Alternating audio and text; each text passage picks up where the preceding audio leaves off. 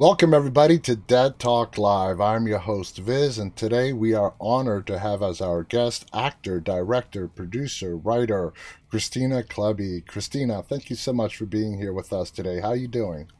I'm good. Thank you for having me. I'm excited. I've been looking forward to talking to you for a very long time now. So let's just get started. According to what people look up on the internet regarding how you got started. Your initial training was in theater. Was motion pictures in the beginning ever on your radar? Definitely not, no. At which point did it get into like becoming a possibility for you? I think probably when I realized I couldn't make a living as a theater actor. Honestly, it probably came into my radar in college when I minored in film actually, and I shot my first ever short that I wrote, directed, and acted in when I was in college. And I remember, I think we were shooting on 16 millimeter, like Super 16 or 16. We edited on a Steenbeck. Wow. I mean, I edited on a Steenbeck and I acted in it, and I remember thinking, I had no idea how to act on camera, and everything was way too big. Like everything that I was doing was way too big. But as a director, I knew what I wanted and I knew it sucked. Like I knew me, like Kristina as an actor sucked on film. And so I was like, okay, well, how do I change my performance to adjust to this format? And I think that's the first time that I ever understood or started to understand more about like film acting or, on camera acting. And it was a great learning lesson. And it was also, I think, what got me more excited about that, acting. And it looks like from then on in, you really just fell in love with it. And your career just followed in the path of motion pictures. Now, a lot of us got introduced to you, and of course, in Rob Zombie's 2007 Halloween as Linda. Looking back now, would you say that was sort of like your breakout role? Yes, absolutely. And I feel very lucky. It was one of those things that happens to actors that they're like, it was just very lucky. I don't even know, I feel I had just moved to LA, or I hadn't even decided to move there before I don't even remember. I auditioned for it, then I went back to New York, then I moved to LA, and literally like a couple weeks later, I get a call that I booked Halloween, and I didn't even know it was Halloween. And I was actually on the fence about doing it because of the nudity scene. Yeah. And I called a couple of friends who knew a lot more in the business than I did at the time. And they really got mad at me and they said, I can't believe you're even thinking about turning this down. Like, and I said, yeah, but like, I'm a theater actor and I'm like, highbrow, like I do Shakespeare and this is a horror movie. Like I was super obnoxious. Like It was exactly what you would imagine somebody that like had, spent up until then practically doing theater, would say, but it was the luckiest thing in my career. And it was the best thing that could have happened in my career. And you played a character that from the original was played by PJ Soles, and she was iconic then, and you were iconic as Linda in the remake as well. So definitely a great choice in taking the role. Yeah, and I'm super, like I was so ignorant and so naive at the time.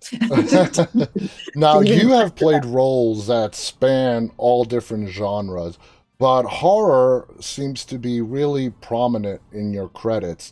Do you have a special love for horror, like from an early age, or was it something that developed as time went on? It's definitely something that developed, which you could probably tell from the story I just told you.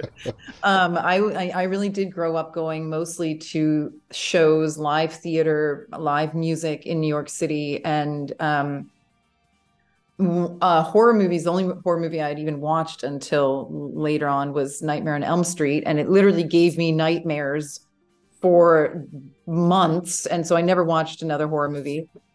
But I always, when I did start watching more movies, gravitated more towards like human horror, like real people horror. So like, One Flew Over the Cuckoo's Nest is a horror movie, in my opinion. Yes, it's a drama, but or The Shining, or And so, yeah, it definitely grew though over the years. And I think now that I know so many people and all my good director friends are, you know, big horror directors. And I, of course, watch their movies before any other movie that comes out. I've become much more versed in the horror genre than I am even in dramas and comedies, for sure, because I never watch comedies. Why would I watch a comedy? And I'm sure you've learned by now that horror fans are just very loyal, loving, supportive fans out there. Some of the best. Yes. Now, one of the more recent films that you've done was Two Witches, directed by Pierre Tsigaridis. You co-wrote, helped write the script, and you played in... because it's sort of a segmented film, opposite of Rebecca Kennedy. First off, how did you get involved with Two Witches? So I met Pierre at a party that Alter had. So my short film that I wrote, directed, edited, produced, because I usually always do everything, you can see it on Alter. Mm-hmm. So I'm pitching my little short called As Human as Animal. And I met Pierre at a party that Alter had, and he told me he was trying to get a feature done. And then he pitched this short film to me. And the short film was the section that I'm in. Yeah. And what I ended up doing is he ended up putting three films together to make the feature. There's three shorts together. And I pretty much helped him write the second part that Rebecca and I are in. Mm-hmm. And I also cast Rebecca because I had cast a project previously that she had auditioned for, and I really loved her. And so when this came about, I called her and I said, would she be interested? The funny thing is Pierre had wanted me to play her character, and I was in some weird mood. I don't know why I said no. I should have played that character. It's such a good character. But I was just not like, I think I had just played a demon and I Am Fear, and mm-hmm. I felt like I don't want to play another demonish witch character. I wanted to play like the innocent person for once. So I asked him if I could play the other character, and I brought in Rebecca to play. So I actually cast her in it. I think it worked out for the best. Rebecca was great in her role, and you were amazing in your role. I absolutely, and I have a good eye for casting. I love casting. Yeah, I love thinking about the actors I know and being like, oh, she'd be perfect or he'd be perfect. Like, I mean, I have actor, director, producer on the screen, but literally you have done everything in entertainment. Casting director, writer. I mean, you really have dabbled in everything. Now, you've directed two short films. What are your thoughts when you hand over a script that you, let's say you solely wrote, to another director to do it for you? Do you feel comfortable, trust that he or she's gonna have that same interpretation as you? That's such a good question. I'm actually dealing with this right now with a very good friend, Zach Parker, who directed me in Proxy. We're co-writing a script together, and he's directing it, but I pitched it to him to direct because I'm playing the lead in it, and I didn't want to direct and play the lead, and I really want him to direct again because he's such a great director. And now I am like, of course you go through it and you think, well, shoot, like the vision that I have, even though we're co-writing it, the vision I have for this movie, is that the vision that he's going to have as the director? Yeah. What's the end product going to look like? And it is nerve wracking a little bit. I think for most writers, we like to direct our own material. Yeah. But obviously that's not always possible. So, you just, you kind of hope and pray. It's all about it turns out to be what you want. Exactly. Letting go and trusting. Tell us what makes independent films really special for you. I think, what's so frustrating sometimes in Hollywood is it's like politics. It's the bureaucracy. It's the frickin' the red tape everywhere, and it's like you have to go through this person to go through that person. Like this just happened to my boyfriend that he auditioned for an ultra low budget film, which actually this shouldn't even happen on an ultra low budget, but whatever.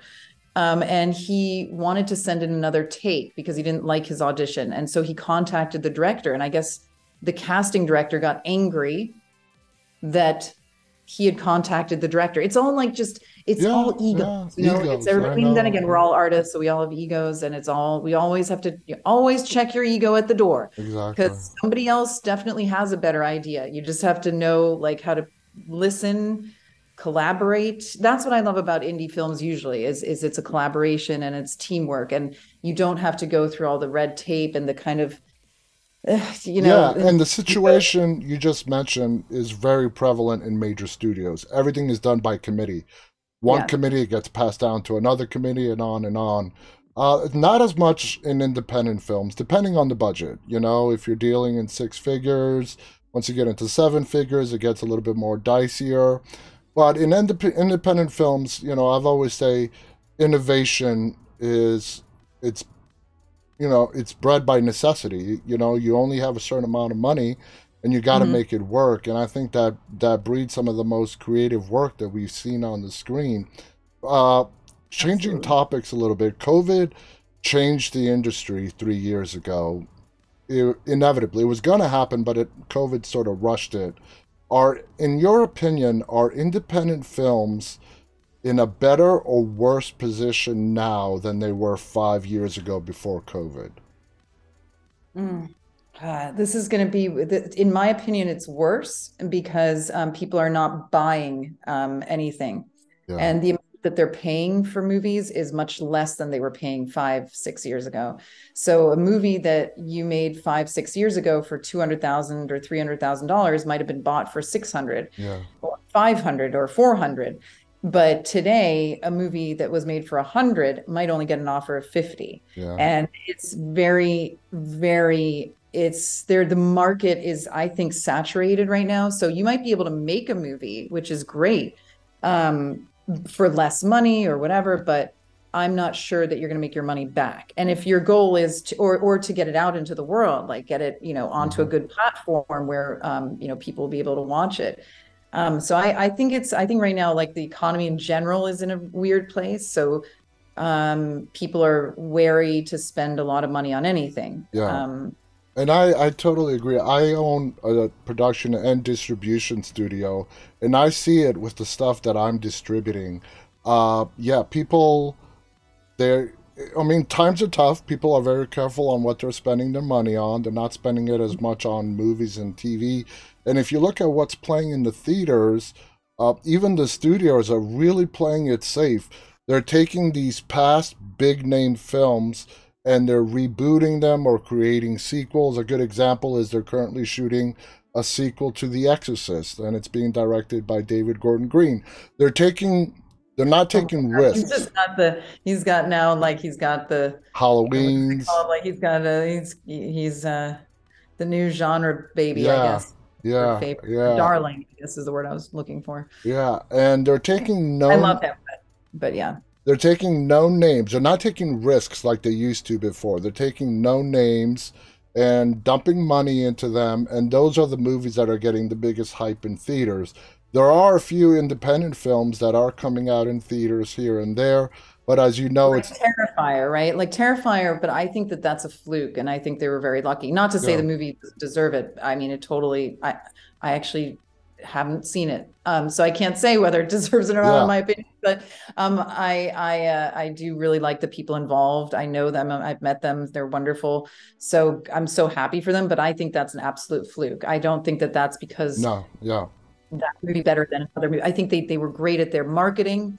Marketing is so important. They had The Clown, The Terrifier. Everybody knows that if you can make a visual monster that creates buzz, but there have been other ones that have not gotten as much buzz. So it really is all everything coming together and your marketing campaign was really good. Damien Leon, who created the Terrifier movies, I mean, he tapped into something that was a real big interest with fans in Art the Clown. And the first one did great. So when the second one came out, there was the first one and all the fans that had picked up. So when the second one came out, all the people from the first one came out and supported the second one. And then it caught on with even more fans. But you're right, that is a big exception to the rule, you know? Yeah. So as your career moves along, what do you want to focus on? Because like we said, you do a little bit of everything. Do you want to continue to do a lot of in front of the camera work, or do you want to start focusing more on directing, producing, and doing some more writing? Yeah, so I mean, I wrote a feature called Gene Therapy, which I really am trying to get made, and I want to direct. And you know, it's based on my true story of being diagnosed with BRCA2, which is a genetic mutation that creates breast cancer and stuff. So it's a dark comedy. It's not a horror, and it's not like a dark drama. It's just, it's comedic and it's fun. It's kind of like an adventure story. So I really want to direct that, but you know, that's one thing. And I definitely want to still act, but I want to do projects, and only projects where I'm working with either people that are very nice or kind, or have like, you know, or the something in the movie is like meaningful to me. Yeah. I just don't want to just work on a project as an actor to work on a project anymore, because I'm also just, you know, it's not always, when you're not around the right people, it's not necessarily what you love to do anymore, you know? Yeah. So, like I recently lost out a role, and I was really excited because it was going to be with a well-known actor, but then I found out who the director was, which I didn't know. And I was like, wow, what a blessing in disguise. Yeah. Even though it was great, it would have been great for my career, you know, my reel. I knew I did not want to work with that director. Okay. Because of the stories that are very much out there in the world. Yeah. I'll say who it is, but like, you know, and I was like, number one, can't even believe this guy is still making movies, but I knew that I would not have had a good time on that set. Yeah. Sometimes things work out for the best. You've attended some of the best schools in the country. Dartmouth, NYU for your master's degree. For kids coming up now and wanting to get into the entertainment industry, you know, I'm seeing and talking to them, and they want to conquer, they want to start at the top right away and conquer the world 100 steps at a time. When it came to the schooling, the education that you got, how much did it help you when you got into the real world? I would say that Dartmouth did not help me at all. But no, here's what it did help. I mean, it helped because it was such a great education, and I studied politics, I studied government, and I still got to do acting, and I minored in film. So I learned so much, and I learned how to write. I learned how to write, you know, theses. I learned how to think. I learned how to critically think. And this is what I actually think is the most important thing that we're lacking in general in our education in this country, but probably in many countries, is how to critically think. Yeah. That means that, i.e., you don't believe everything you see on the internet, or you do your research, and you don't just believe what everybody says, and you say, oh, interesting. And then you go do research and you critically think, and you're like, does this and this add up or not? And you do your own critical thinking. And I don't think that we're even taught how to do that in school, or, you know, you know, as far as I know, that's not taught very much anymore. And maybe it never was taught as well as it should be. I don't know. But I think with the internet and how much information is out there, it's so important to be able to be your own critical thinker. Exactly. And so I don't know, Dartmouth helped because it was a great education, I guess, but it did not help in the business. Like, I don't even think I've ever worked with, like, I just auditioned for Jeff Wadlow. He went to Dartmouth. I actually knew him. We did theater together. Back in the day, I just auditioned for this Blumhouse movie, and I don't think that just because I know him, I'm going to get cast in it. No. Like, so I can't even get in touch with him. So I don't know. Like, you know, I don't think, you know, Mindy Kaling, who was in my class at Dartmouth, I've tried to contact her and be like, hey, Mindy, remember me?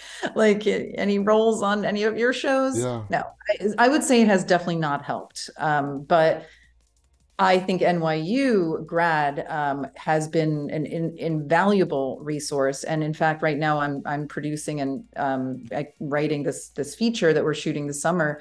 And I just sent out an email to our listserv and I said, I'm looking for a DP who knows how to shoot 16 millimeter.